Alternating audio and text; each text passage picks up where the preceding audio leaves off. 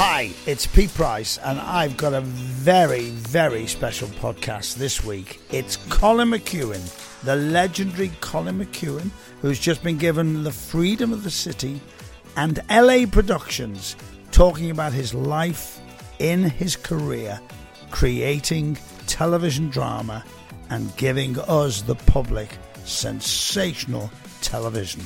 Liverpool Live. Ladies and gentlemen, I am delighted. I am doing an interview now. I've got one sheet of paper in front of me. I don't even know why I need this because I'm a fan of this guy. This man stayed in Liverpool. We're going to talk about that. This man has had a career. This man has brought to your screen so much. And I wanted to go on a journey with this man because I just respect him. And at the end of this interview, you'll say, wow, that's what it's all about. Colin McKeown, MBE. Hello, Colin. Hi, Pete. How are you? Thank you so much for doing this with me. No, no, no. Made up, mate. As you say, it's a, it, it's nice to have some sort of record, really, in a way, because you you work hard, you get things done, you get things produced, and it's only very rarely you get time to reflect. So we're going to reflect. Colin, um, you described television film producer, uh, LA Productions. We'll talk about LA in a minute. How do you describe yourself? Um, I always like uh, uh, sort of giving answers like that. You know, students ask you and they say things like, "What do you do? What does a producer do?" And I always say, "Well, he's the guy who arranges the talent, makes the party happen, and mops the sick up at the end."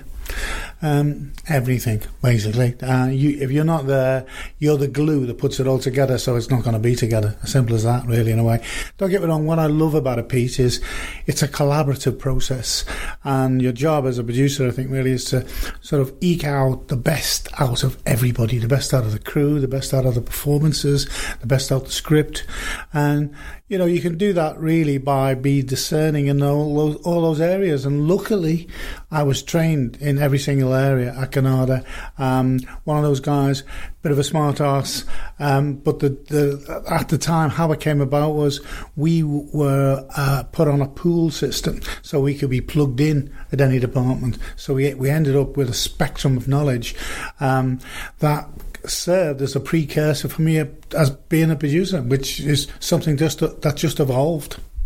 Colin McKeown, how hard are you as a person? How hard have you got to be to be in your position? Um, I, I, I don't know if it's a degrees of hardness piece. I just think, um, like your good self, I, I, don't suffer fools, really. I don't like being messed around by people. Um, my mum gave me a gift when I was born, and that is to see through people quickly. Um, when we started Brookside in 1982, I was the HR, by the way. I took everybody on. I want to say everybody, everybody, you know, and my job was, yeah, you're, and I made decisions instantly because my mum um, used to have this gift, and when I'd take like a girl home for her to meet, I'd I'd sit her down on a chair and I'd look over the chair. That'd be mum.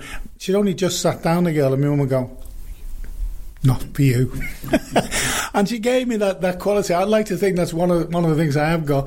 Uh, and therefore, as you know, Pete, casting is um, is is really that ability to be able to perceive something really quickly. I mean, I could look at uh, people in thirty seconds and know exactly uh, if they're the right person for the part.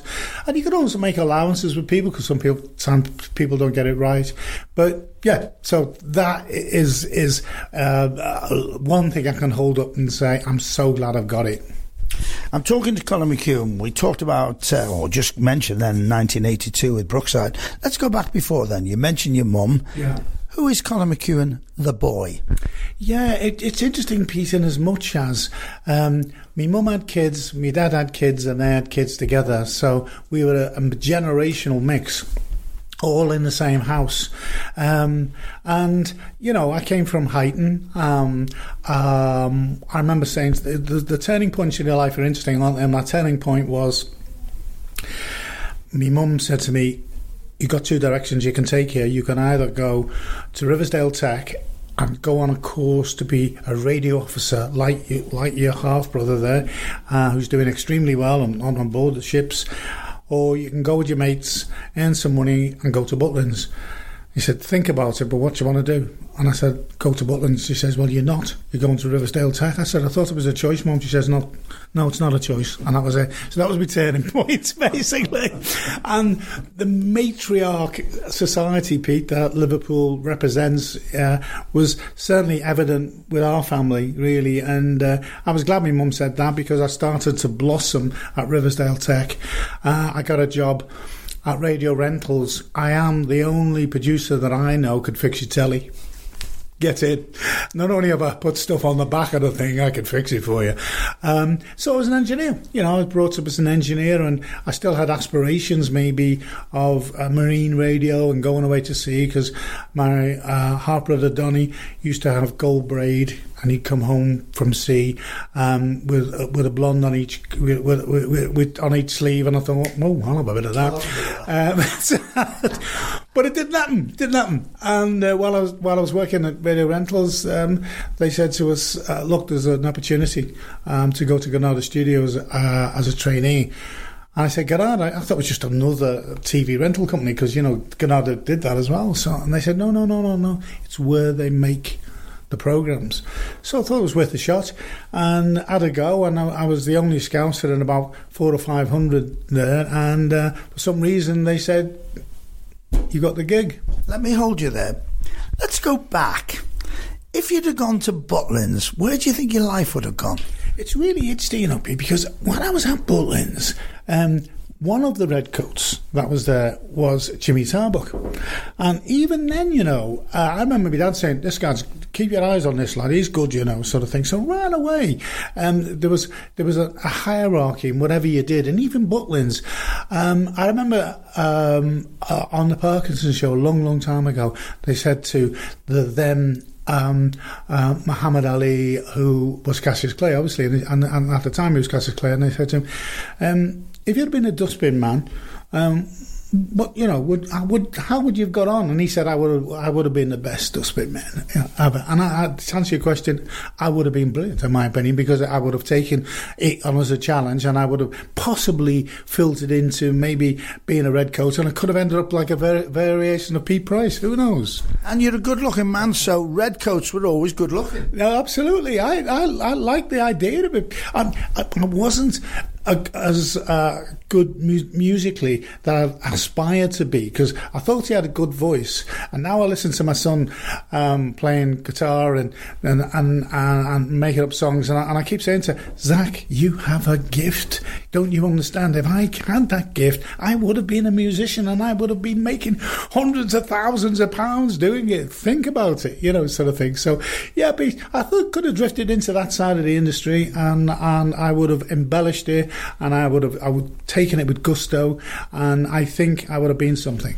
And of course, uh, being a red coat, you would have had ladies on the arm without the gold braid. Absolutely, yeah. No, it's funny, isn't it? The, um, uh, the, the the choices you make in life and the directions you go in, and you know, and people often ask you that question: um, What would you have changed and stuff? Um, and the answer is nothing really. I don't think because I just think I'm a great believer in fate and where life takes you, life takes you. Really, yeah. I'll tell you what's amazing. You've just mentioned uh, Butlins, and I'm now going to diversify because I always do. Um, it was the first holiday with my mum, and holiday camps in those days were not like they are today. It was mega. It was unbelievable. They had the clapping in when you all arrived and you went to your chalets. And it, it, describe what it was like when you were young. Yeah, it was fascinating, and I think what people forget is that um, you perceive an awful lot as a kid. You look at things. Um, I often think uh, Jimmy McGovern uh, was born to be a writer because he's a great observer of life and stuff. And, and for me, I used to observe an awful lot. And I always remember a little event that happened there, Pete. And it was strange, really, that one of the uh, chalet assistants um, uh, was asking me strange questions like, uh, "Oh, how's your mum and dad? And uh, did it did it get on well? And uh, how's your dad? Is in?" They were asking me these strange questions. How's it worked out? Um, I shouldn't say this, should I? But she was on the game, basically. And I could, as a kid of about nine, I clocked it all. I knew that, and I said to my mum this woman here, you know, my mother had a word with her, as only mothers can, basically. Off she went. wow, wow. Tell me, working radio rentals, did you ever in a trillion years know where you were going to where you are today? I tell you what did happen, Pete, and uh, and uh, and uh, and then I knew. Um, you know, in my heart of hearts, I was going to be some, somebody different slightly. Is when I was at school, um, I, you know, the, a lowly secondary modern school, St. Aloysius in Huyton, I remember the English teacher doing oral English. And, uh, and I thought it was great because you could just sort of say what you wanted and he couldn't stop you. As part of the brief, the oral thing, you could say what you passionately believed. And uh, he'd just given us a lecture about how we shouldn't have big aspirations and how not one of us would ever end up being much. And we should know that. And if anybody's got, a, we got opportunity, opportunity of being uh, an apprentice of some sort, we should grab it because that, that's never going to happen. Uh, and I said to him, um, do you realize, you know, how demotivated you are? And I've given this eloquent speech uh, from from like a nine year old about how I was going to be something, and then he can come back and see me, and I would seek him out, uh, and I did um, uh, when I got the job at, at, Granada, I actually invited him to, to come on the Wheel Tappers and Shunters, which I was like assistant editor on at the time, really, in a way. And it was Granada Studios, you know, sort of thing. So I'd made a, a significant big step enough to be to banner wave a little bit about. So I always thought, you know, I would achieve something, um, and and it was mainly because um, I reacted to oppression well, you know, which I still do to this day. Interesting. I'm talking to Colin McKeown, MBE, uh, which we'll talk about later as well, um, about this incredible journey this man has been on um, through the years. Is it easy to have a personal life with the job you do? Um, I think as you grow older, you, you, you understand the value. And I think when you start off, Pete, uh, it's hard because, like you, you love what you do, um, you communicate, uh, and it fulfills you, and it's so rewarding doing it. So um, the personal side, there's no doubt about it, has to take a back seat. That's a decision you make, and you make that earlier on, and you explain to the people around you what you're doing, how you're doing with it and hope you choose the right people to be around you, Pete, to support you. Uh, I think over the years I have, thank God, because if there hadn't, I would have had to move on because it, it was very much career driven. Staying with that, because it's interesting, without even going into your career now, looking at what you've got now and bringing people on board, is there still the passion or are young people not as passionate as they used to be? We're from a different era, or am I being picky? No, you're not being picky. I don't think they are, really, unfortunately. Uh, I think social media has changed an awful lot. Um, the, the method and um, uh, just the behaviour patterns, really, you know, the zeitgeist of, of, these times is not our zeitgeist. It's a different type altogether. Um, we were absolutely committed and passionate to everything that, that we did and wanted to achieve things. That doesn't mean that everybody out there is, a, is, is tarred with the same brush, but I do believe there is a reduction in um, uh, a sort, sort of direction that the youth of today take. I'm with Colin McKeown, and we're talking about the film and television industry. So, we've got the journey starting. You've got into Granada. You've found out it's not a radio or TV rental, it's a studio. What happened next? Well, what was strange, Pete, is that um, uh, you know I know uh, Scousers get labelled, you know uh, that they can go into any place and they're not shy, and you know they they'll they'll mingle and stuff. I was pretty shy, to be honest with you, in the industry, and they would uh, you people would easily take the mic. No, don't get me wrong, I was I was always quick witted and I could always throw one back, but. Um, one of the first things I, I did, um, I was in Telecine, which is where they have the big 35 mil films. And uh, my job was to press the button to put out Return of the Seven, right, to the nation. you know.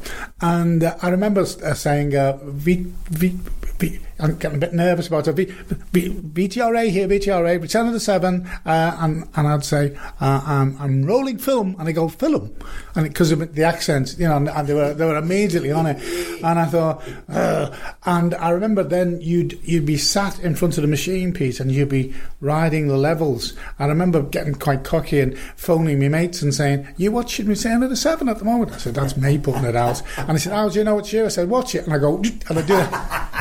And I and I just get the exposure. And I said, "That's not you." I said, "Yeah, give us a minute, I'll do it again." But he said, "Oh, for God's sake, how are you doing that?" You know, and it was just a, a wonderful, wonderful world um, to be thrown into because my passion was football, and uh, the, I got the job of going out on outside broadcast with Gerald Sinstadt, and it was a phenomenal, peculiar world. And I'll, I'll, tell you some of the things that we did were just amazing. I'm sure you'll you you get this piece. We're with Gerald Sinstadt, right? So he's doing the commentary, of course.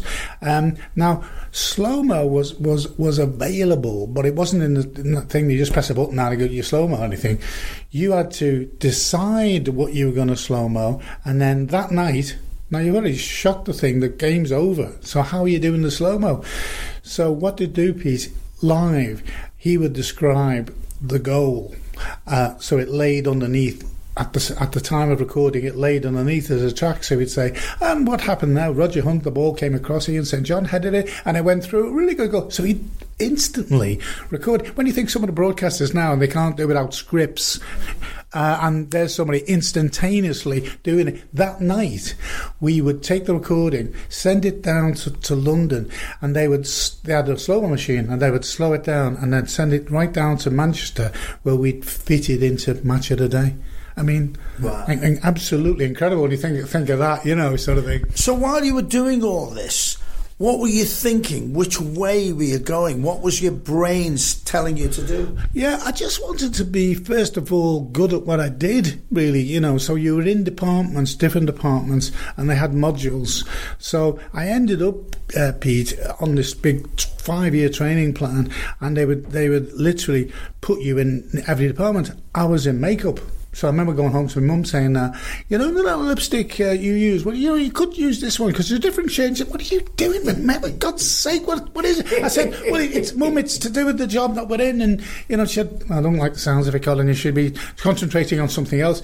And then, you know, they give me jobs to do. Like I go into props, and they'd say, uh, "All right, son, um, we need two Czechoslovakian passports by four o'clock." All right. I said, "Well, where would I get them from?"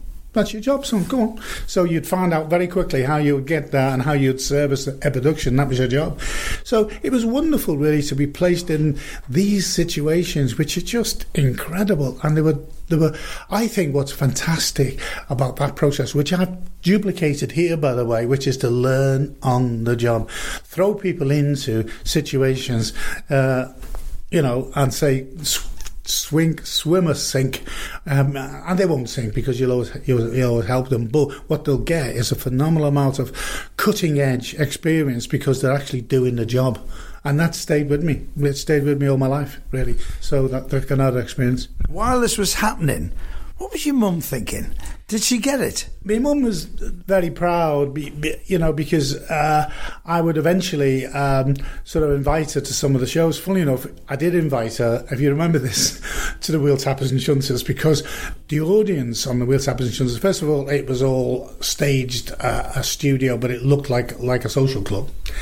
Um, everybody had drinks, so they got real drinks and all that. Uh, and then they give the audience musical instruments to play now and again. no it's particular reason. So I was, uh, we were we were doing, um, for instance, um, uh, loads of the acts, Pete. I mean, the, the, acts that they had that you would have had at the Shakespeare and so forth, incredible. And they, they would come out, and um, uh, that I remember that particular uh, episode of the Wheel Tappers and Shunters that my parents came to, and my wife at the time came came, and we we we'd show it, and years and years and years later, I'm watching YouTube, up it comes and my mother was well gone, and my dad went, and I had to follow around my brothers and sisters, you're watching YouTube, watching that. And we all went, oh my God. And it was just phenomenal. It was phenomenal to bring a bit of my success to her life. you know, uh, into her life and to feel the pride Yeah. that they had. How long were you working on Wheel Tappers?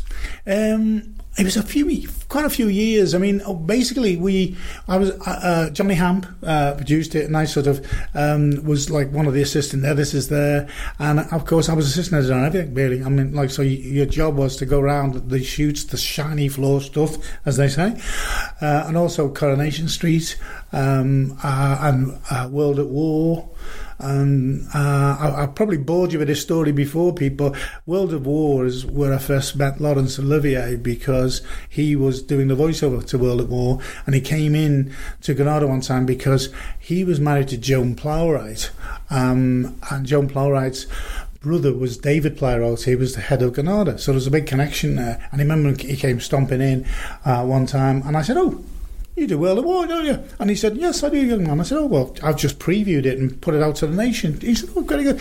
And I said, Do you get your PRS on that? Do you get money? He said, Oh, yes, only when the transmitter. I said, Well, I've transmitted. He said, Well, I should have got money back. I should have. I'll check. So, I said, Yeah, I'll use my phone. So, I used my phone and he, and he gave his, his, his agent down the banks that he had had this money uh, because this uh, happy little scouser had just prodded him basically. And then he offered me an opportunity to, to, to work on one of his productions because he was doing Olivier Presents. Um, and one of them was Cat on a Hot Tin Roof. So I got to know Robert Wagner, Natalie Wood, and so forth. You know, and it was just an incredible, surreal moment in my life to be introduced to them by Laurence Olivier. How long were you at Granada? Overall, about seven years altogether. But I left only because of, of a fluke circumstance. And the fluke circumstance was um, they put on a notice board that uh, they were looking for um, uh, chief engineers in a broadcast sense to go to Saudi Arabia to train the Arabs, you know. And, and I thought, oh, don't fancy that. Uh, but they paid for you to go to London, right? So we all thought. So me and a lot of my mates, we just got on that train and we went, and we, we all got interviewed. And uh, strange uh, fortune, really, I decided I'd take the offer up and I'd go to the Middle East. It's Pete Price, and I'm with Colin McKeown. We're going to be talking about Brookside. We're going to be talking about Moving On, 2009, Justice, 2011, Common, 2014. We've got such an amazing list of programs to talk about. Uh, and we're going to Saudi. But while the break was on, Colin told us a story about Kathy Kirby. I'm not letting that go. You've got to tell us. So let's go back to the wheel tappers and shunters. So what was happening, I think, in um, uh, Kathy Kirby's life is unfortunately um, her Svengali, her centre of her life was Bert Ambrose, uh, who she had a long term relationship with. He died, she fell to pieces, and she gradually tried to get back on the horse and sing and, and, and trying to get back and, and gain the sort of confidence that she'd lost. She goes to Will Tapton Shunters and she tried three or four times to break into song and, and do all those wonderful songs that we all know know that she could do. And unfortunately, it wasn't working. And it was one of those times where I brought my dad and my mum. He was confident because he had a ta- his own table down, but there's all his cronies around it and so forth. And Johnny Hamp's, you know, fretting, not knowing what to do.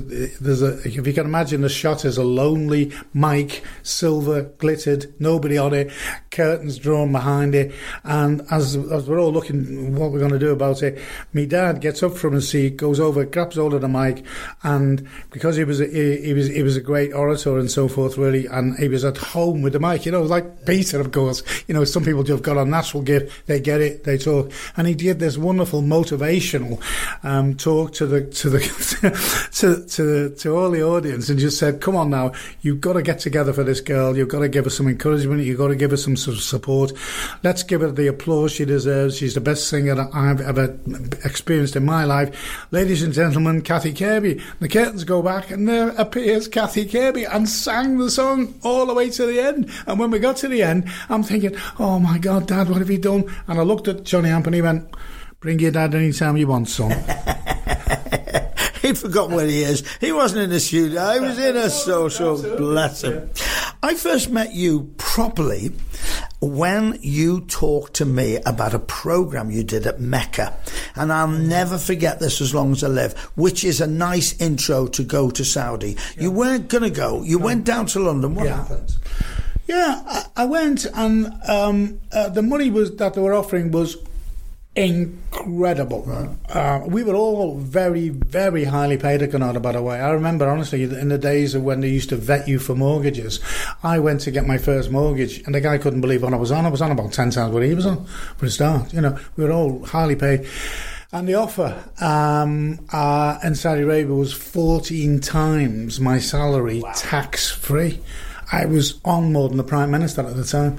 So it's hard to say no, isn't it? And I kept thinking, Pete, if I do that, it'll get me a, a leg up, really. Maybe I can buy my own house, really, and, and, and I'll go back to doing what I was doing at Granada anyway. So it, it seemed to be a, no, a no-brainer at the time. So that's that's how it's, it started, basically. How long were you there for? I was there for three full years. I only intended to be for one year. And I remember flying in um, to, uh, I could go on for about three years with this story, by the way, Bob, but I got so many of them. I remember flying into Riyadh, and um, when the, the doors of the plane opened, the heat. Uh, it dried the inside of your mouth, and I thought, "Holy Jesus, am I going to be subjected to this?"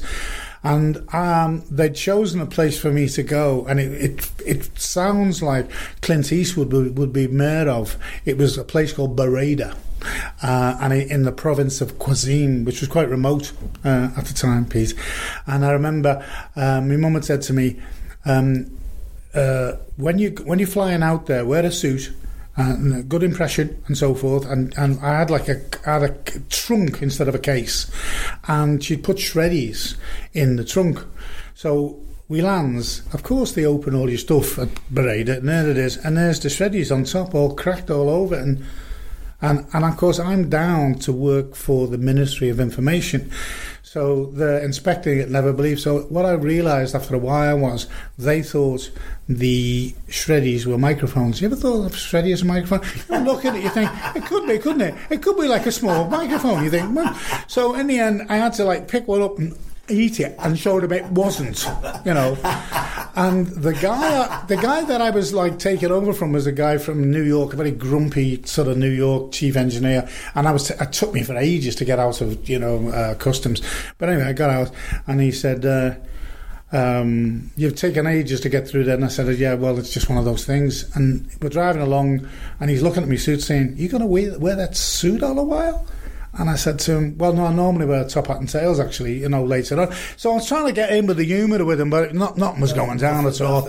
Um, but he took me there. And there, and there I was subjected to it really. Well, uh, the, the province of Qassim, Bereda, a TV station I was going to run including a transmitter, Pete.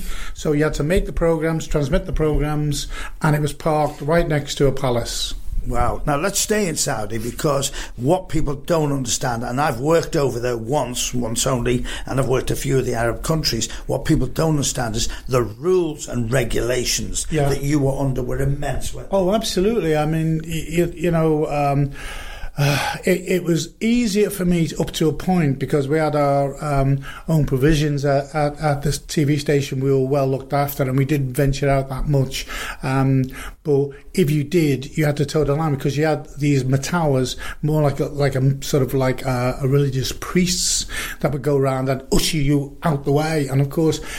I would always abide by what I was told to do, but you had some Scottish lads there who would react really badly, and I remember one of them throwing a punch at him in the tower, and I remember having to be on on, on the phone to the Home Office trying to get the guy out the country before they were going to do whatever they were going to do to him. But uh, I managed to do it, and, and we got him away, thank God. But it was it was a very tricky situation, Peter. And also, what you put out on air, everything had to be monitored, didn't it? No, absolutely. And and I don't know if you've ever seen the film uh, Cinema Paradiso, but the guy's in editing, like I was in editing, and um, the inside of Cinema Paradiso, they'd ring the bell and he'd, he'd be doing editing. Well, mine was editing Popeye. Right, so what's what could be obnoxious about Popeye? Nothing, uh, you'd think, uh, until you got up to the point where Olive Oyl would come on, and then the, the bell would ring, and he would say to me, well, and through a translator, they'd say, "Well, her legs, the legs. He doesn't like her legs, and he doesn't like the bare legs, and he doesn't like the legs of Olive Oyl." So I had to cut that out of Popeye. So Popeye become totally and utterly incoherent. But that's just just, just an example of the of the culture you were in, basically. What did you learn from Saudi? I learned a lot really because I, I, learned uh, and, and I was staggered years and years and generations on when when people spoke badly of Muslims because my experience was nothing but good. Um, they were wonderful, wonderful people, and um, they had uh, really some strange and, and peculiar uh, practices, like for instance, uh, given their Ramadan and so forth. Um, uh, if you said like our Lent, really, if you'd say things like, "Oh, it's really nice that oh, is that your car?" Yes, Louis, they'd give you the car. you know, or certainly you'd, you'd give it to them back. But they, they, if you wanted anything, they gave you because that was part of their culture. Fascinating culture, and I, I learned a lot really. Peace, I suppose, I didn't go to university, Peter, so it was my sabbatical. It was my opportunity, uh, not with a hippie type thing, but to find yourself, to learn about yourself more than anything else. And it, it was it was a phenomenal experience. And to this day, I can go, Assalamu alaikum wa I can do Arabic. Um, not brilliantly, but I can do it. Uh, and I did it then, you know. So Scousers doing Arabic, not bad, is it? Was it a huge life changing experience to come back to get back into this way of life? It was, Pete, and it, was a huge, huge change for me because what I decided to do is the culture I was brought up in. Um, you had to get um, uh, married to to move out the house. You know, so I got married far too early. Although I had a beautiful daughter and stuff, Over the three years of, of, evaluating my life, and they came out, of course, to see us and stuff. But I, I, am, I got divorced when I come back because I just thought it's wrong, and I'm I'm not wrong, and I'm not right for this this life. I need to start uh, a, a, new life. So I, when I came back, I, I was in a good position because I could say to my wife, You've got no money worries. Here's the house paid for. Here's the money. I will always look after my daughter and stuff. And I was in London, so I did. Uh, the, the, the, I, I sort of took on the nearest job I could to Heathrow, and that was working for ITN. So I went into ITN, and I was very sought after because I'd worked in the Middle East on very small cameras. And that's how the whole ENG philosophy uh, turned out. I was in a great position because I knew them, I'd worked with them, and they were just transitioning from film to tape, and news was changing. Let me stop you there because you'll have to explain what that's about to our lovely listening audience. What is that? Yeah. Well, ENG is electronic news gathering, and you remember, the punches remember that um, all news uh, was film and we used to have, a filmic camera with stock in, and people would be uh, crouched over some event that was happening, and they were relying upon a guy coming behind the camera and taking the stock out and putting more stock in, uh, and then that would have to go and get developed. People, so there was a natural delay. So news was never live. It was never exactly because it was filmed, you know. But what we were able to do with the new generation of cameras was to put live live cameras with, with, with, with tape and so forth on events. So the first event that mushroomed was the Iranian embassy siege. Right, which you have completely filmed, didn't you? Yes. We'll talk about that in a second. What made you leave Saudi? What was the final catalyst? Yeah, uh, it, it, was a couple of things, but one of them, Pete, if historically, if you ever look at it, by the way, was Death of a Princess diplomatic relations changed radically between the UK because they'd showed a documentary called Death of a Princess, uh, where where the, the, the princess was stoned for you know allegedly having adulterous uh, you know uh, adulterous affair, um, and the Saudis just just you know broke off diplomatic relations basically, and it wasn't it wasn't good. So I decided I'd been there three years anyway, and I thought, but should be enough time to go home now. So that was a catalyst to go home. Right, let's go back to the siege. I can remember it. I can remember the people walking on uh, the outside of the building. Explain how you got involved with it. Yeah, well, I, I was like putting an ENG together and a, and a crew together, and we, we were experimenting with um, the new uh, lightweight cameras, news cameras. Um, the older uh, cameramen still had their backup um, cam- uh, film cameras in the boot this is how mistrusting they were of the, of the whole new culture that was coming out. But it changed on that night. What changed on that night was we managed to capture a live event that happened right in front of us, and we we got that iconic moment um, when the the SAS came round and um, sort of like penetrated the the embassy with explosions and so forth, and it was it was caught on camera. And I was lucky enough to be there at the time and help the process and managed to cut it out to network, and they took it, um, and that just changed the whole scale of how news was reported in this country. And after that piece, I did the uh, I did the royal uh, wedding. Um, I did the Pope's tour. In fact, I remember putting one of the small cameras into the Pope mobile that did Liverpool. Uh, I, and I had to ring up the Vatican to find out the height of the Pope. You can imagine that. FBI then check on oh, who are you? I have to tell them I'm this engineer who's doing. All right, okay. So I've actually, I know as, there are some people who both work with Peter, and I always say it's easier to get through to the Pope than to get of you. and, and I know that because I've got through to the Pope in my life. Colin McKeown is with me, uh, Colin McKeown MBE, and what we will say about Colin, which we'll talk about later, he stayed in Liverpool. That's a big thing. He could have gone to London, he could have gone anywhere. He stayed in Liverpool, as did the lovely Phil Redmond, which brings me neatly onto Brookside. Tell us about your involvement with Brookside. Well, it's a direct connection uh, from the time I was with ITN because um, these small cameras were called, uh, there were 330p's. They were they, they were a Sony camera. I'd gone from um, uh, sort of putting two or three crews on the road to about 25. Um, my name was mentioned a number of times by Sony, and then Phil was trying to find out the best way of re- recording our soap and to get people involved. And they gave him my name. So he said, Could we chat? Um, I didn't know anything about him. And quickly he said he'd, uh, he'd created Grange Hill. And he said, um, where were you born? Anyway, and this is like two scousers interrogating one another. so he says, I said I was born in Huyton. Huyton. Whereabouts? So we went street by street, you know, because uh, what school did he go to? He went to the Doms, by the way, and I went to St Sally's. And we got right right down to Lawdons Road, where there was a Moby. Do you remember the old Mobies? They sell things out, which we put in Brookside, by the way, later on for that reason. And uh, it was fascinating, really, to find a, a fellow Scouser um, and be- between us agree that we'd give it a go. And I thought, well, you know, I'm probably best placed, really, in a way, because I'd trained an awful lot of people in broadcast techniques, and Liverpool at that time didn't have a culture. So, what did you do in Brookside? Um, everything, in my humble opinion. But the big thing I did really was um, to uh, uh, sort of technically put it together. Um, where you are sat right now, Pete, is in an environment that we don't outsource anything. That's a legacy I've created because I'd created a Brookside. Uh, when we'd finished the um, episode of Brookside, we'd give the tape to Channel 4. We hadn't outsourced anything. We dubbed it, we'd graded it, we'd shot it.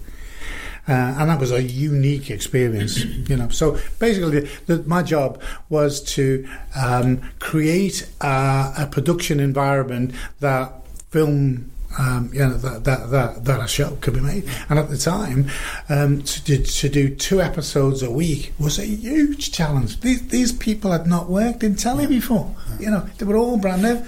What I loved about Brookside, and I've over the years gone, gone up there so many times and done bits and pieces with them in interviews, and I've had the odd appearance.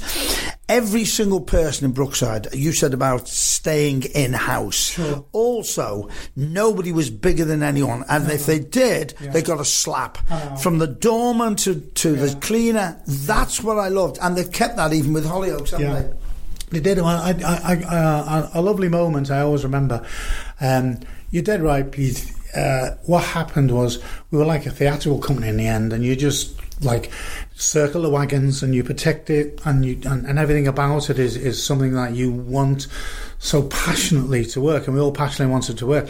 So to have the first cast member come over to us, Danny Webb. Sorry, Danny, if you're listening to this, mate, but you did. He came over to us and he said. Um, I just got a, uh, an opportunity of doing a film on four.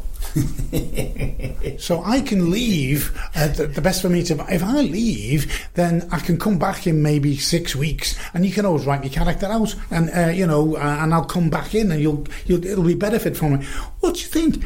And Phil said, let me have a think about that. He hadn't got to the door. He put his hand on the door, and he hadn't got to the other side of the door. And Phil said to me, heart attack. Did you and Phil and some of the people you got yeah. involved with, I mean, eventually yeah, Jimmy, which we'll yeah, talk about. Did you understand what revolutionary television you were doing? The storylines were in every newspaper. My radio show lived off Brookside when Stephen Pinder had the uh, Down syndrome child. I had more listeners and more people talking. Did you all realise the revolution? Yeah, I think I think what uh, not well known enough, and, and certainly Phil deserves an awful lot of credit for this, is the builders created the characters uh, of Brookside because um, it's that that old, that old phrase: "Who would live in a house like this?" So, if you remember going going around, you had the Grants, which was um, you know a detached house uh, they were higher wage earners, um, so you had a bigger family, and then you had the Collinses, which was a semi-detached, and they were downsizing from the Wirral.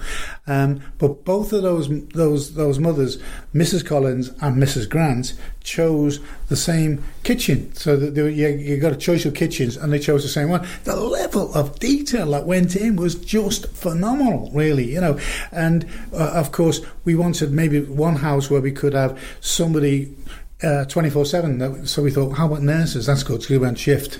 We, you know, we, we put them on shifts and, and, so forth. And the other we had like a bungalow. We thought, right now the, I spoilt the party a little bit, Pete, because one of the houses I said we should make that a technical block, and Phil said, no, no, no, no, no, you can't do that.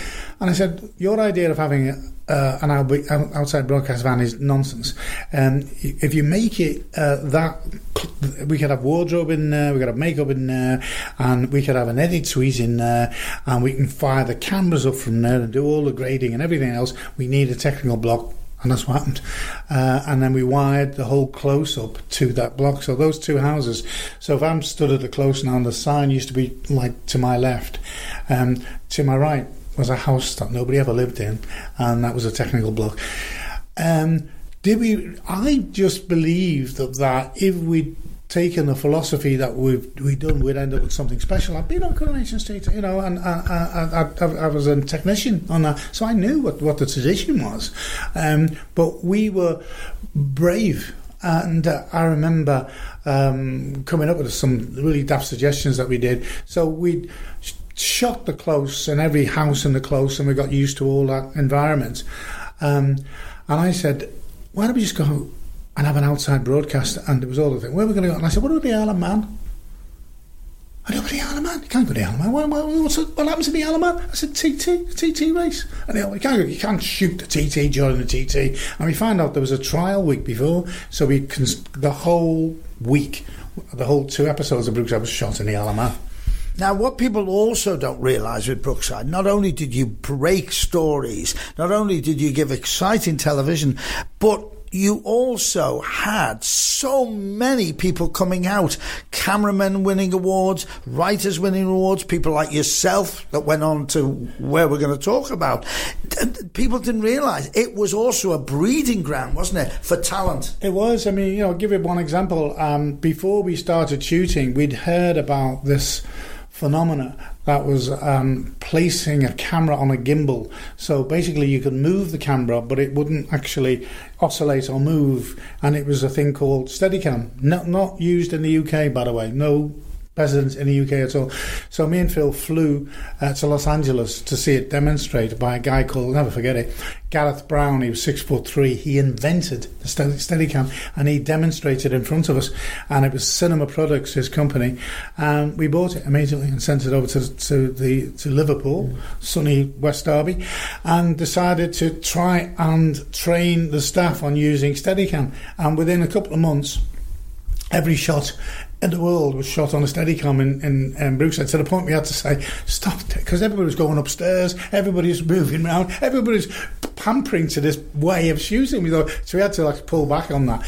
But what we what we did, you know, to give you the one example, there was one of the uh, camera assistants uh, called Peter Cavaciuti, and if you look at where he is now, he is the foremost leader of Steadicam in the world. Um, you know, and he has about 500 quits, uh, kits all over the place.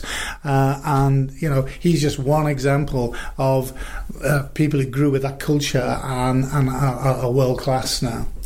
Why will Brookside never come back?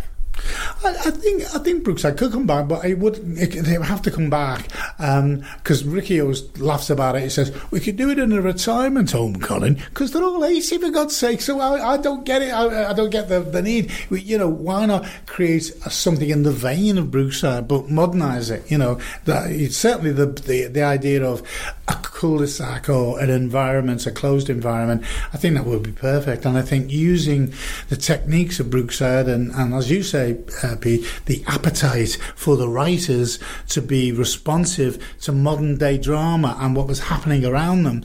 Very much a need. So, in that sense, we could give birth to another Brookside, but I think Brookside did its job. It was something, a product of the 80s, and, and eventually, 20 odd years later, it died. But, but there you go. Talking to Colin McKeown, and we're now going to move to LA Productions. When you left Brookside, did you go straight to LA Productions and form it, or was there a gap? No, Pete, there was a gap. It was a sort of natural gap, and um, uh, I think it was my last um, foray into wanting to rub shoulders with the best. I didn't want to form my own company um, if I didn't think I was as good as anybody else out there. So I went to London um, for a couple of years um, just to prove to myself I could compete on a, a national stage. I could, I could, compete with the best, and thought I've nothing else to learn here. In fact, most of the people around me in Soho were Northerners. So it just feels absolutely silly to be there. And I thought, I want to go home. I want to go home and I create my own company.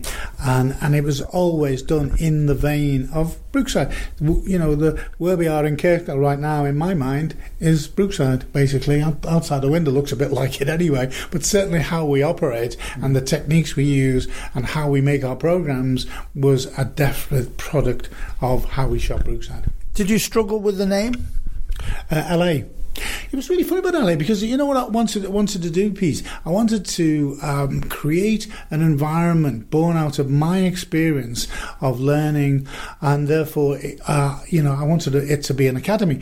So um, it, it, it, the full title is Liverpool Film Academy, basically. Um, uh, productions, because I always thought a production company could come out of um, students that you could work with, uh, and therefore, you know, it'd be a natural extension of that. So I was working with uh, some Americans, and they said, "You just want to call it LA? Call it LA. It's just LA."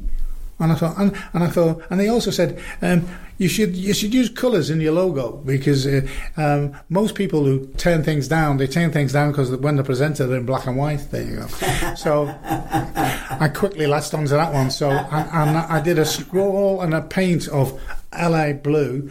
Uh, so LA L was the blue and A was the red. So it was red, blue, you know, a marriage of the two cultures and so forth, and therefore the name is uh, shortened by the, the by, you know by by really sort of like the commercial advice. And I thought, yeah, it's good. I, I can live with that. Were you nervous? Um, excited more than anything, Pete. I mean, I, I, I, it was nervous in as much that you're nervous for what your actions can do to other people, and if I wasn't good enough, I couldn't, I couldn't sustain a family.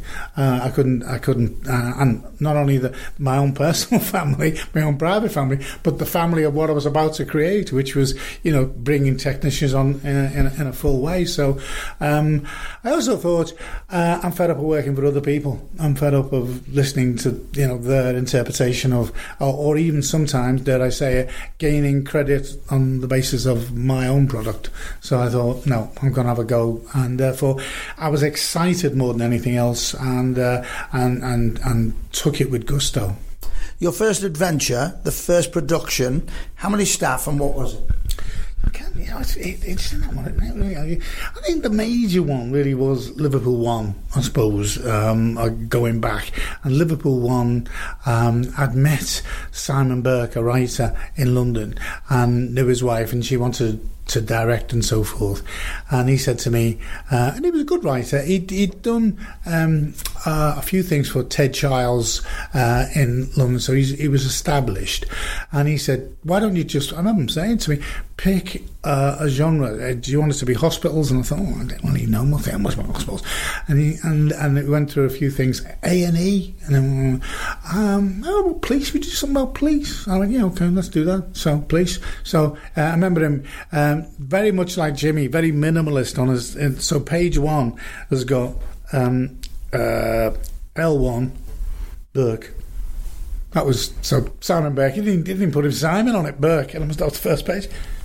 And then off we did. We we we shot six um, a six part series uh, that was shown on ITV. Um, it was really well received, which was great from our point of view. It was now now I'm going back instead of forward. I'm shooting it on film because I think photographically, uh, as opposed to news and so forth, photographically you couldn't beat film, and there was a certain prestige, Pete, about a film shoot. Uh, even with cast and so forth, it's on film. You know, you were you were up there. You know. Yeah, let's let's use Liverpool One as a, a good example for all these products that we're going to be talking about and all Yeah. these dramas. Sure. How difficult? Because people don't understand how difficult it is to get on television, isn't it? The, the, the edits, the cuts, the talking. You can't use that language. You can't use that. We have no idea out there, have we? No, no, absolutely. Um, uh, I was lucky in as much that um, I was working with a very uh, established writer who was really well thought of by ITV. That helped a great deal. Um, good scripts attract good people. Simple as that. Uh, and you know, to get Samantha Janus it, she was a Southern Belle. She was untouchable. You'd never get her, you know. And we got it.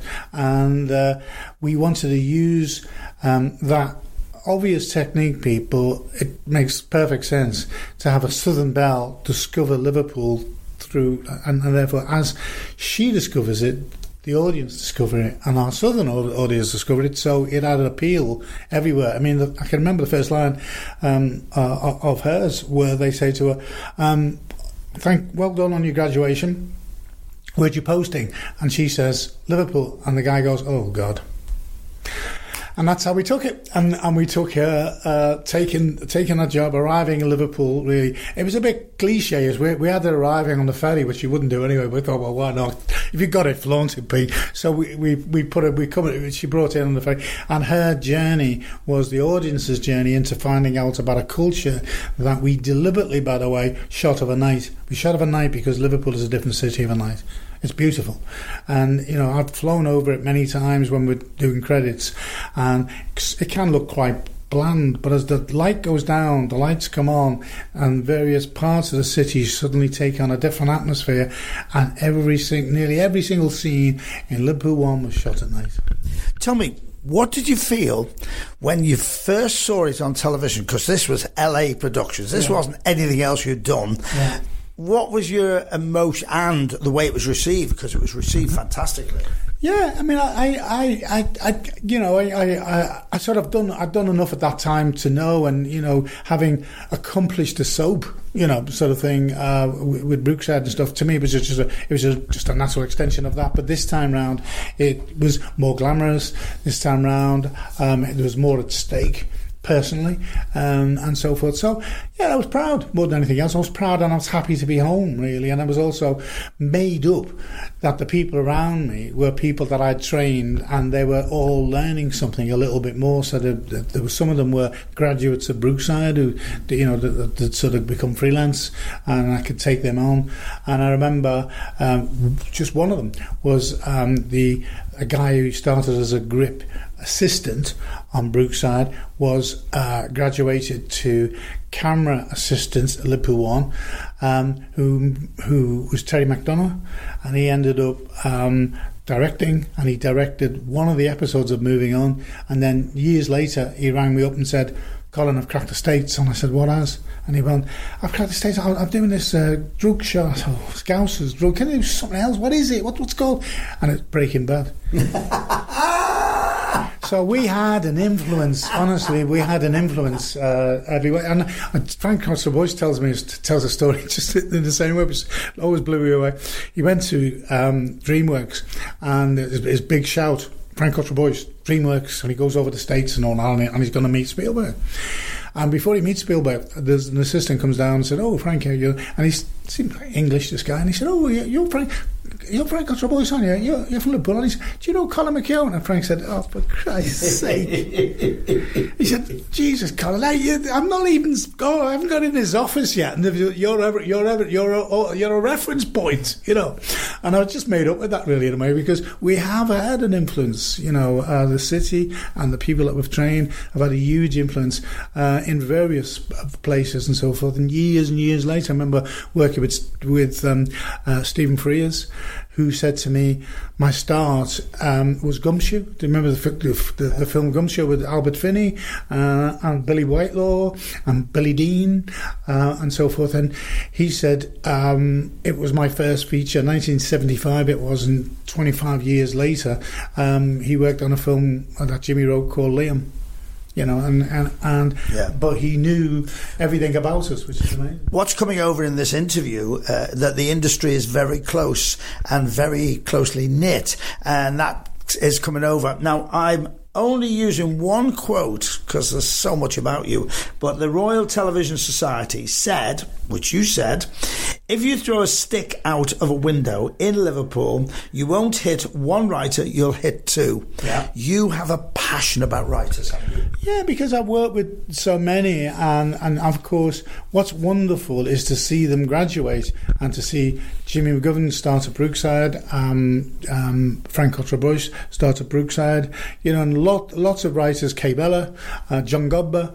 Um, these were, they're all passionate, sort of like writers who are household names now, but they weren't then. And they've learnt their craft, you know, um, on, on, on something that people often denigrate, which is soaps. That's a soap. Well, soaps are not soaps if you treat them in a way that you are crafting them like a film. And Brookside, um, which is a great reference for us all the time, I know, but um, we we crafted things like a feature. So it, Brookside was shot single camera. It wasn't multi camera, so every single frame ha- uh, could be deployed and moved around, and you could create spaces where there wasn't spaces. And if you wanted your performance to be enhanced yeah, from a particular actor, you could give them a bit more space because you'd shot it on single camera. Yeah. So it was it was something that we did. We all became very competent in. So therefore, the legacy that that had left was these filmmakers that went all over the world with a great craft. I'm talking to Colin McKeown. Before we talk about justice, moving on, Common, Broken, oh, Anthony, uh, the Nail Bar Boys, it, it, it's just, the list is endless. I want to talk about the MBE. I want to talk about uh, be, given, being given the freedom of the city and all the awards you've won. Have you any idea, first of all, how many awards you've won? No, it's funny because um, we could put that microphone down, both of us, uh, and all three of us walk next door, and I'll look at the cabinet. You know that old cliche where they said, "You need a bigger cabinet." Yeah. We've started to put the awards on the top of the cabinet because the cabinet's too small. So we're going to have to. So honestly, I, I, you, you, can have a look on the way out, take a shot of it on the on the way out. It's amazing, just amazing. You're thrilled. Yeah, really. So, I mean, it's really funny. Can I tell you this little tiny cameo about about about Klopp and awards, right? Because um, I was really excited. Uh, I got to point out that you are an LFC fanatic. Go yeah, on. I am. So we win um, the Prix Italia, which is a, a really big, prestigious uh, award. And if I, I, I, I, phoned up Ali from the Echo and I said, you know, Ali, if I was like in Manchester, they'd be putting me on a Pope's tour and taking me around Manchester if, if I won the Prix Italia. Why can't we just get Liverpool Football Club to, the Klopp, who's and we're European champions now. You, well, I'm a European champion. I've won this bloody Prix Italia. And I, and I know they won't do it. So he, he, he phoned me back. He said, let me have a go. I'll, I'll try. So he, he rang me about half an hour later and he said, well, Colin, I said, well, I'll give you six reasons why he said he, he can't do it. And he said, Colin, shut up. He's very happy to do it. and I, this is so Liverpool, this story. You're going to love this story, I tell you. So I'm saying to me, first of all, I said to me, lad, Zach, you, do you want to come with me and me Klopp? Klopp! Hey, go see Klopp! Yeah, that was great. And then the driver, Mike, who you know, he said, look, look, I can drive you. I'll drive you there. so I said, yeah, you can drive. We can't come in though, mate. You drive. And then uh, Zach has got a, uh, at the time, um, I had um, uh, a tutor and the tutor big red. And he said, uh, well, I'll actually be with you that day. It'd be quite normal for me to come. And I thought, well, not really. I said, but look, you can all come and you get into Melwood, and then I've got to go and see Klopp on my own. So it never happened like that. We all end up going in, and Klopp saying, what, what, what, who's all these? You know. So I described them, who they were and why they were there. And he said, well, that's a pretty good excuse. That's a pretty good excuse. He said, you the driver. That's a bit thin. and he was so so lovely and he knew about the award um, he said his uh, some of his buddies were f- for German filmmakers, and there'd been quite a number of German filmmakers won it. Uh, he said it looks a bit weird though because it was a bull. So he was. So I got pictures of him like with this bull Prix Italia, and then he presented it to me. So when you can do it, get some sort of kudos from it like that, Pete. Then you go, wow, you know, and that's and to to achieve that it was fantastic. The MBE, you're told about it, but you can't tell anyone about it. What was that like? Well, it- gets worse and worse, you know, because I decided to go and see my sister in Australia. I'd never been to Australia before, and it was just, um, uh, it was sort of like uh, for the Christmas. Really, so uh, just in the new year we come back. So uh, we did it the proper way, Pete. We, we sort of like went to uh, Shanghai, uh, spent about a week there. Then we go to Sydney um, and so forth, and then flew on and, and brought brought her back and so forth. And uh, I was able to tell them in um, at Christmas Day that I won the MBE, but they couldn't tell anybody else, right? So, like, so uh, and uh, it was great to share it with somebody that far, you know, and they were just gobsmacked and just couldn't believe it, you know, I just couldn't believe it, and neither could I, really, in a way. I because I know when Sharon brought me the letter, and I said, yeah, yeah, come on, tell me the truth. You know? Why, why, why did you get it? Um, I think what what what what what, they've designated, uh, Pete, was services to the industry uh, uh, uh, and basically to the community. So it was a community related one, really, in a way. And uh, um, I was happy to take it on that basis, really, uh, for enterprise and, and what I've done to uh, help. Um, you know, for instance, the the the, the Kirkdale uh, community with um, my, my my ability to bring people in and train them and so forth, really, and give something back uh, to to the city. Like we've got a boxing school there now, which gives kids the ability to you know to, to restore them you know, sort of some sort of normality when during COVID and so forth. So. Um, yeah, I, I, I was very surprised to get it, uh, really, um, um, but honoured and made up. Who gave it you? It was Prince Philip. Um, Bless it. yeah, and I, but it was funny because uh, here's what happened: um, Liverpool had played Borussia Dortmund that night, right? So, uh, and I think it was something like Friday night, and we were going to get the thing on the Saturday. Um, so I, I did even try. Uh, mates of mine, given the film industry, nothing's impossible, is it? So I'm thinking, I'll get a helicopter. I'll get a helicopter from uh, as close as I can speak, and I'll get it right to, and we're going to stay at the Ritz. So I'll get as near as the Ritz that I can. Bit flash, but I thought, no man. And then the, all my, my mates who knew this said, you can't get a helicopter overnight because it's got to be a jet overnight. So you can't do that. So in the end, I, I, I said to Mike, um, can you drive us? so, so Mike drives me, Zach, and the girls were coming the next day. So right after the match, of which we won, I jump in a car to go to the Ritz. So he drove all the way there, Mike, and we get there, and they, they knew we were coming, so they're waiting outside with the, the ball hats and all that. And you can imagine this. It, it drove like four hours through the night. We, we get- to the Ritz. They're waiting outside of us, and Mike says, All right, lads, I'm going to get up. I said, No, you're not. I said, Come in. I said, for God's sake, relax, have a cup of tea. And he, he says, well, what's the Ritz? I said, the bloody Ritz? Come in. I said, it's the Ritz we paid for. And I said, can you get this man um, a bacon butty? Well, like a bacon butty, boy.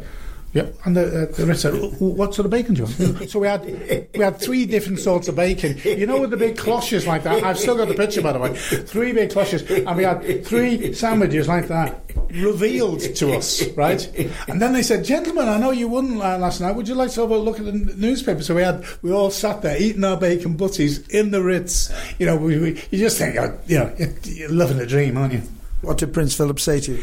It was really interesting because he, he, he, he, I said to him that you know uh, there was two lots of celebrations going on really because Liverpool had just won and I was over the moon and so forth really, and he said, uh, right, he said, he said that's well, it's good to have two things to celebrate, and I said, oh, you certainly are, mate, and I thought. Mate. Uh, and, and they told me uh, Pete, uh, you get this detail of what to do, what not to do, how to walk, what to say. So don't say this, don't say that. And he just started to laugh with the shoulders. And then I remember Sarah saying to me afterwards, "What did you say?" So I told her, she went, "Oh, God, Jesus."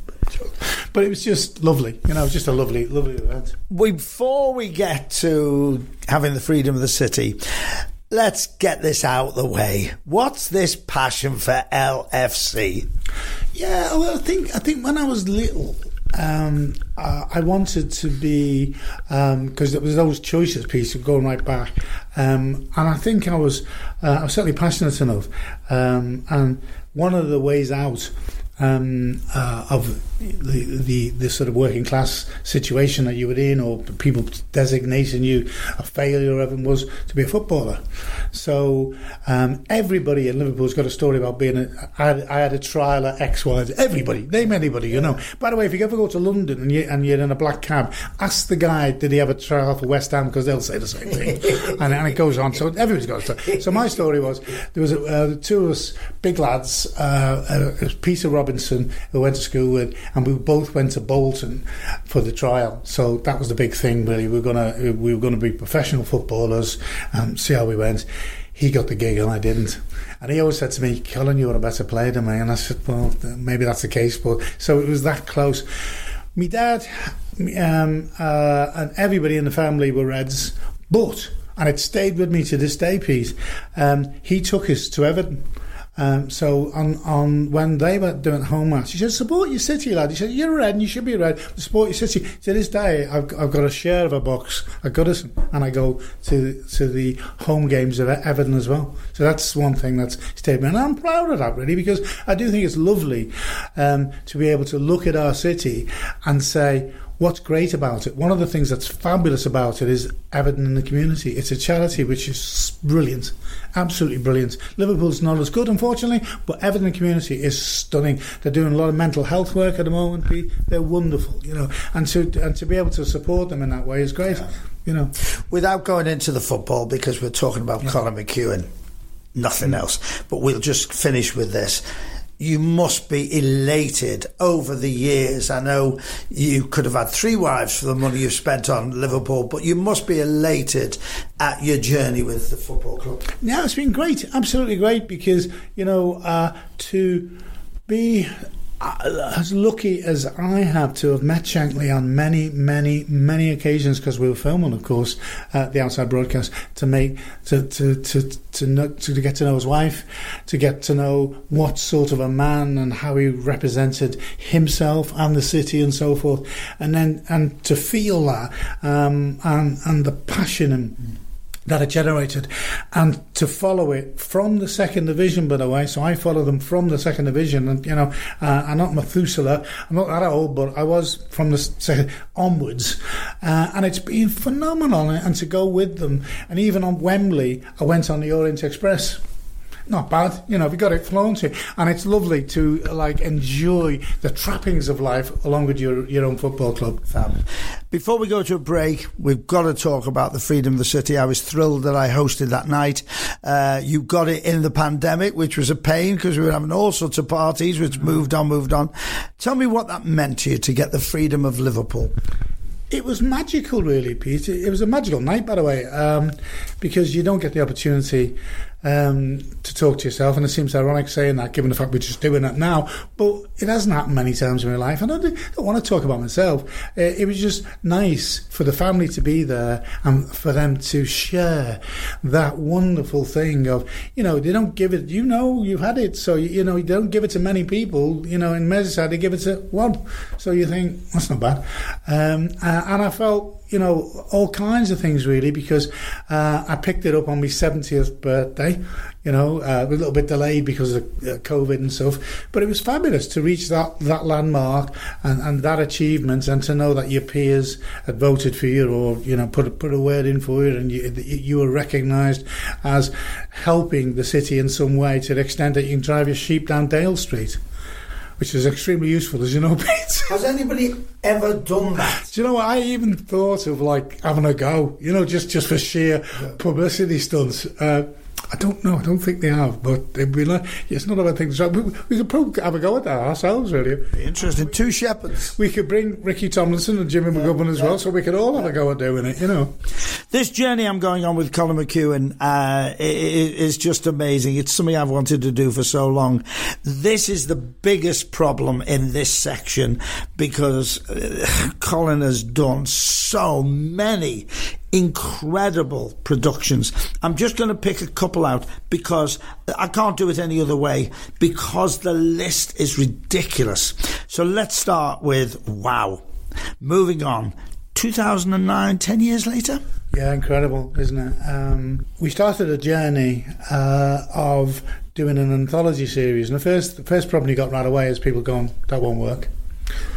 I was like, I, I was so so committed to the fact that it would work. And what I thought was great, Pete, was if they're different stories, um, we can have different um, writers on all the stories. We can have different directors and so forth. So we can give opportunities um, for people to tr- cut the teeth really on, on on a small daytime thing that you know people didn't would discard and, and said ah, sorry it's only daytime drama. Because at the time when we first started uh, daytime was sort of like banished to uh, sort of repeats of Australian soaps really to have an original Jimmy McGovern series, by the way, uh, inspired by, by Jimmy, although Jimmy took a back seat on it, which was great because he promoted uh, all the new writers coming through and he would be storyline editor. So that was a great opportunity, really, for people to learn their trade.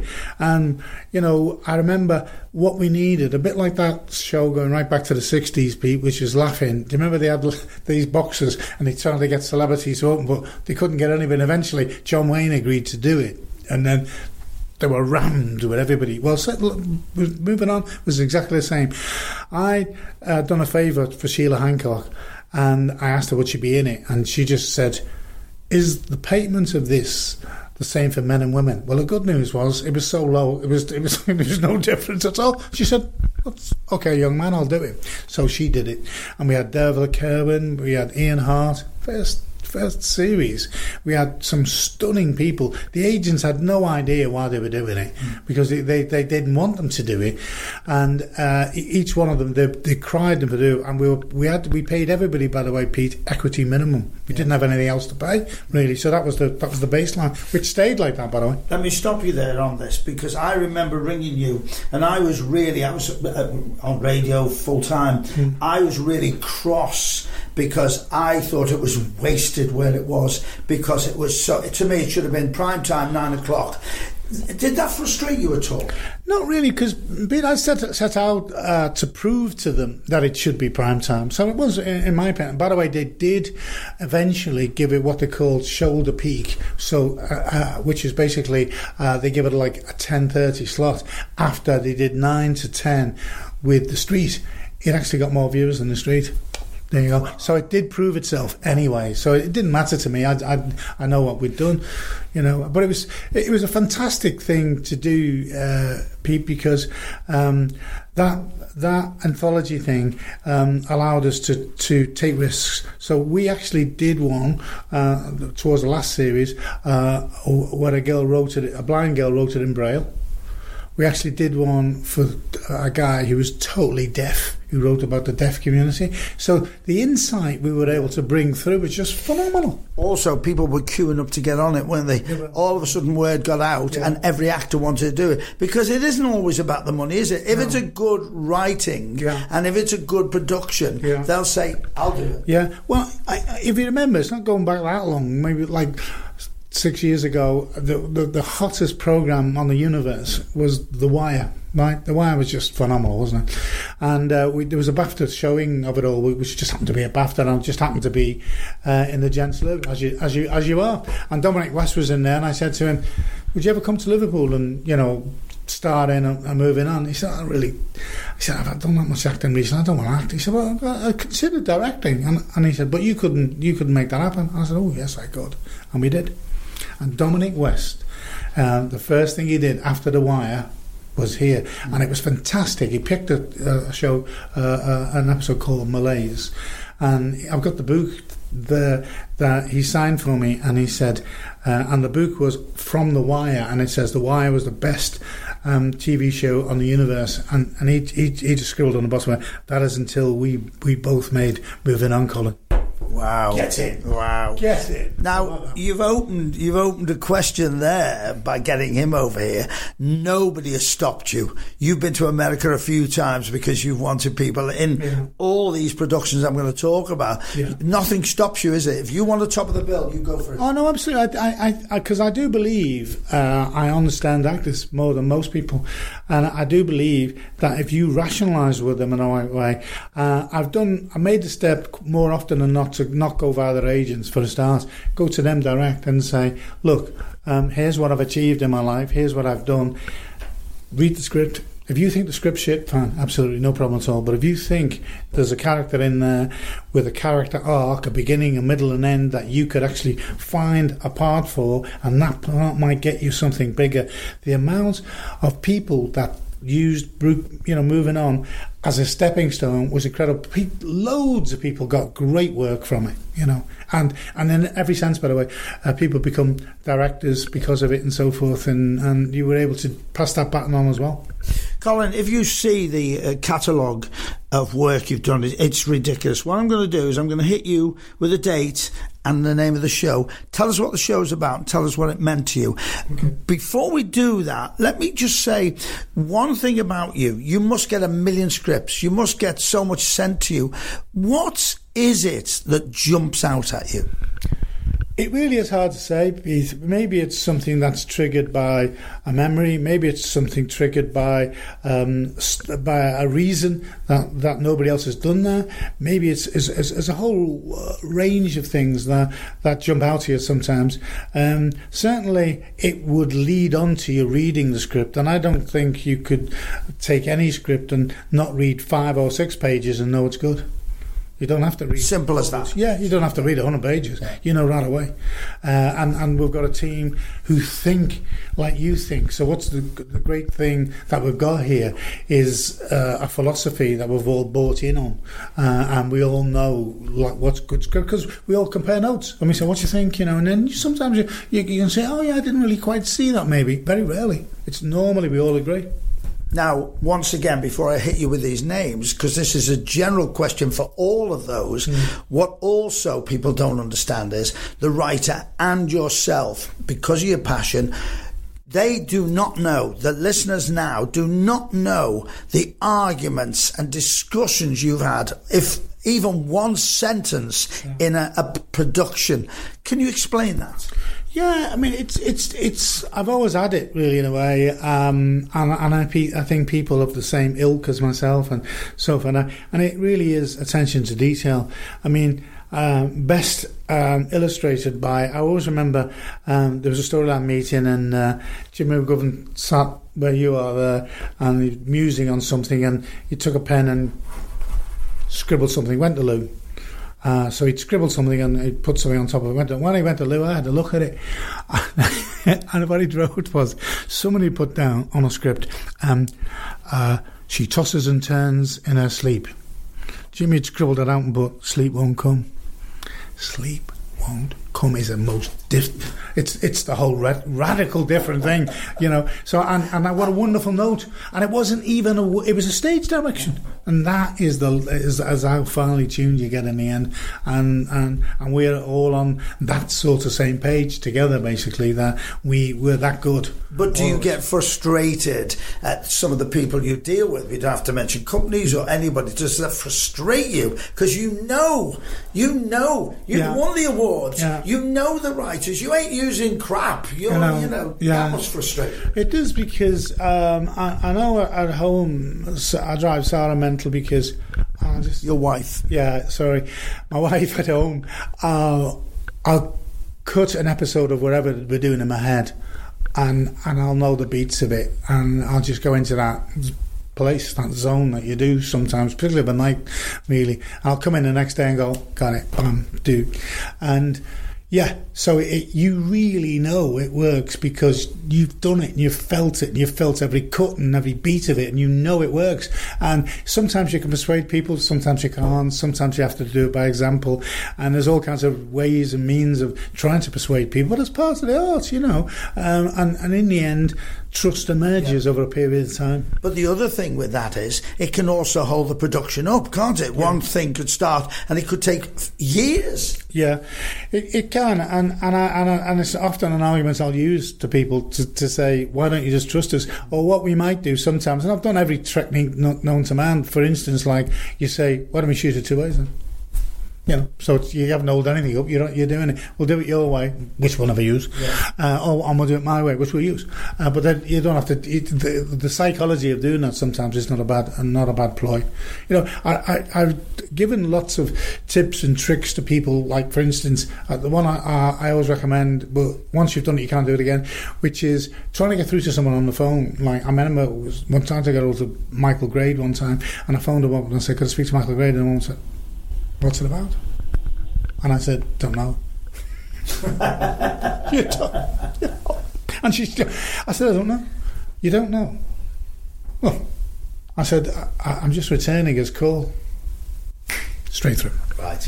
straight through. And it's just a technique, you know, and you, you learn this. You just learn how to penetrate. You learn how to communicate. You learn how to prey on people's vulnerability. They don't want me to be the one that hasn't let you through to somebody who's already wrung you. Get in. Colin McKeown, I'm going to hit you some names. Tell us what it's about and tell us what it meant to you. Let's start with Justice 2011.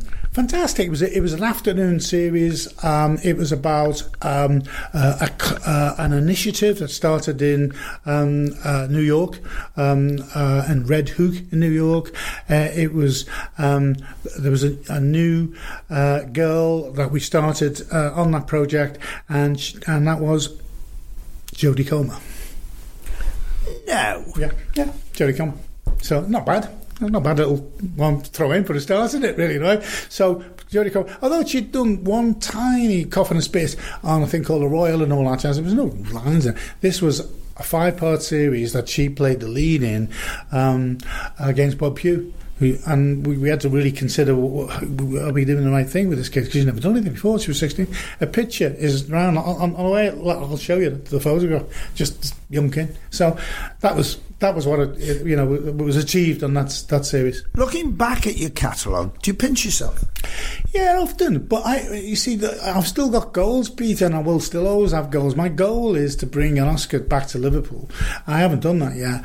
Um, I've done most everything else, but I haven't done that, and I do want to do that. And it's funny because I was talking to Zach about, it and he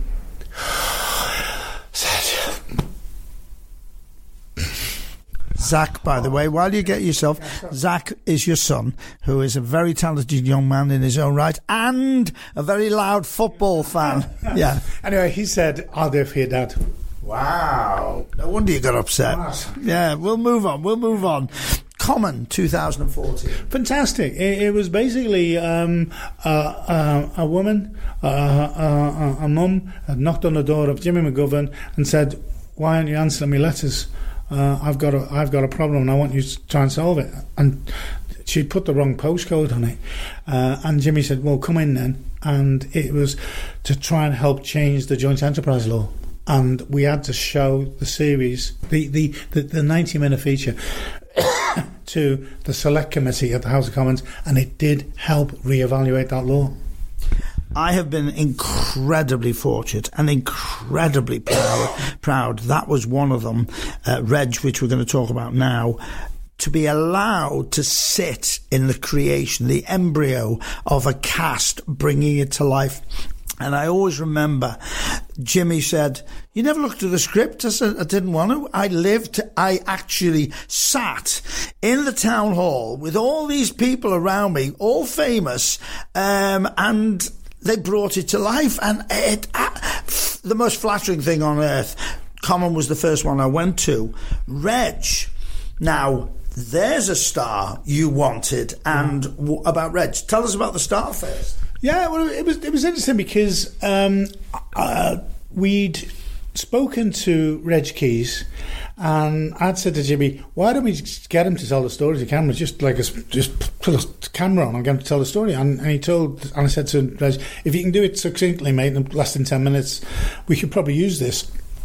The story of what? uh, his his journey, uh, and his, uh, the journey was that he wanted to uh, put a spotlight on um, the Iraq War and why his son, along with six other uh, Redberries, got massacred.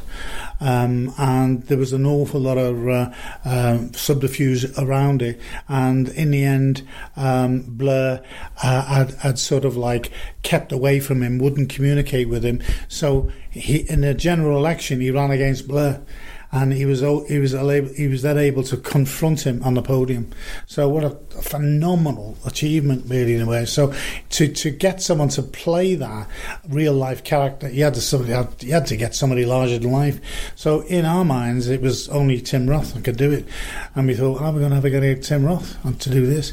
So um, the Hubbards, who are like the, the, the casting dynasty, really in a way, who are all Reds, all support Liverpool. Oh, we'll come back to football in the end.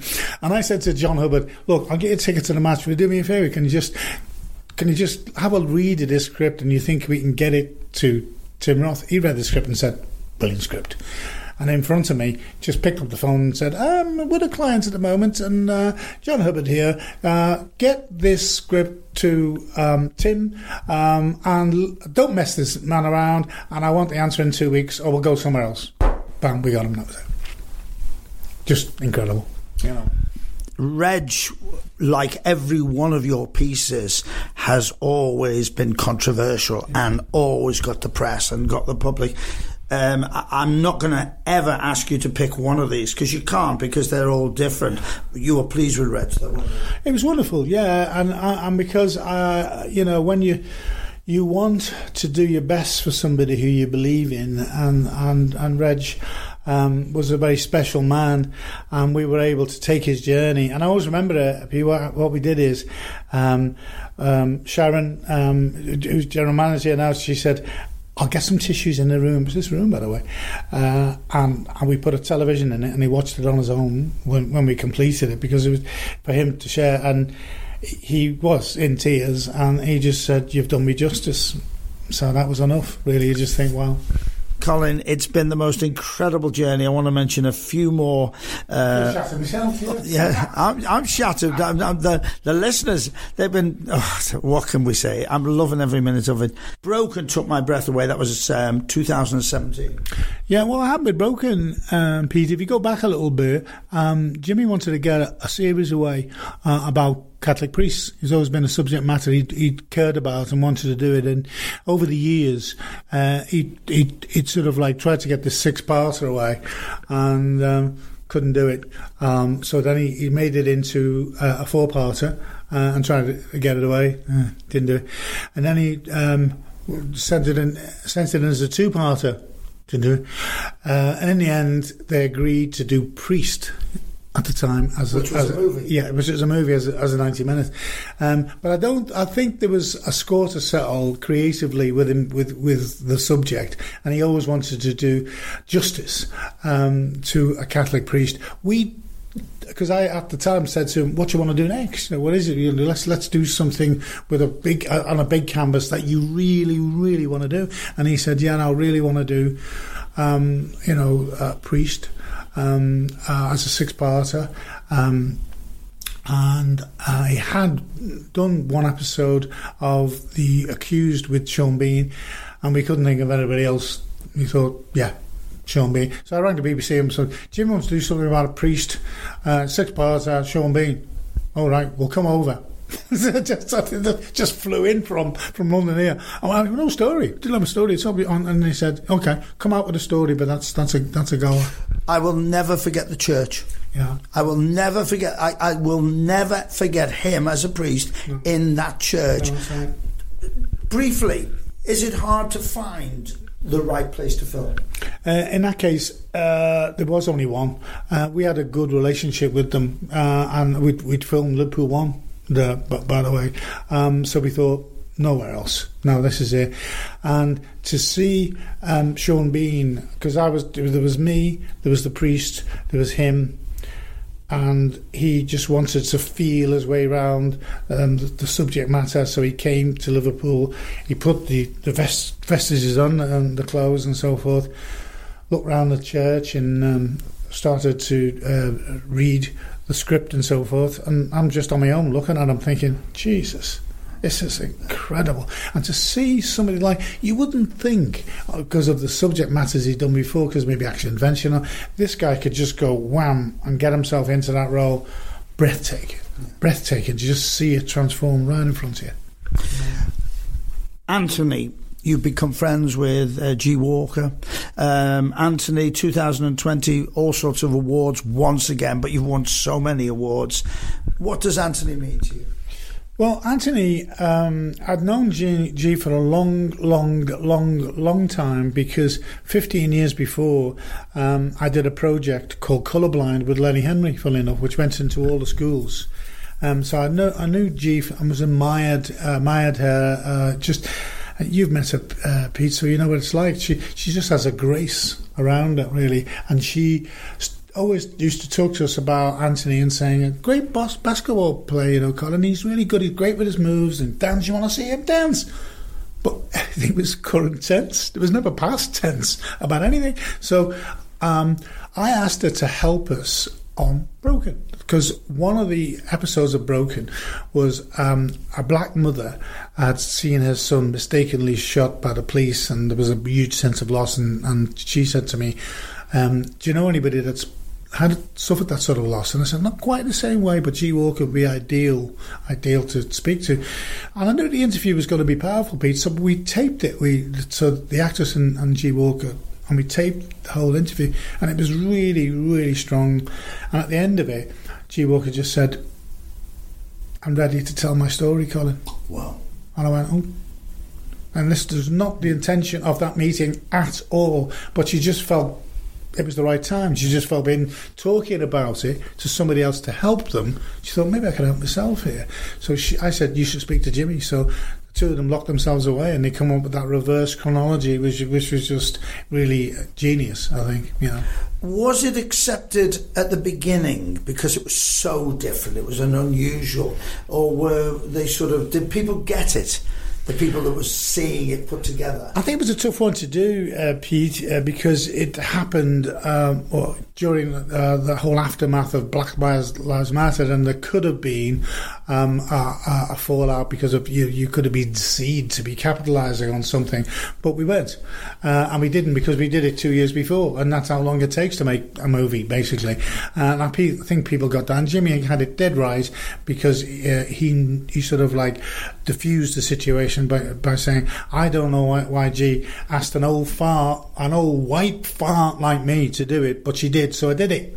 And then I remember her being asked, why did she use white producers to do it? And she said, um, well, I trust them and, and they only live around the corner, so I just laugh my head off and say, so that's that's us telling me you just live around the corner, do we, Gee? You know, no, I didn't mean it like that, Colin, but it was really, really funny.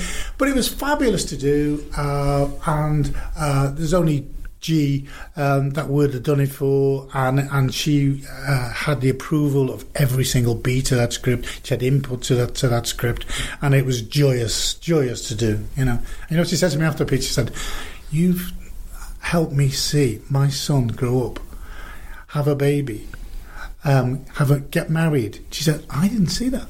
but I now I've seen it. Thank you.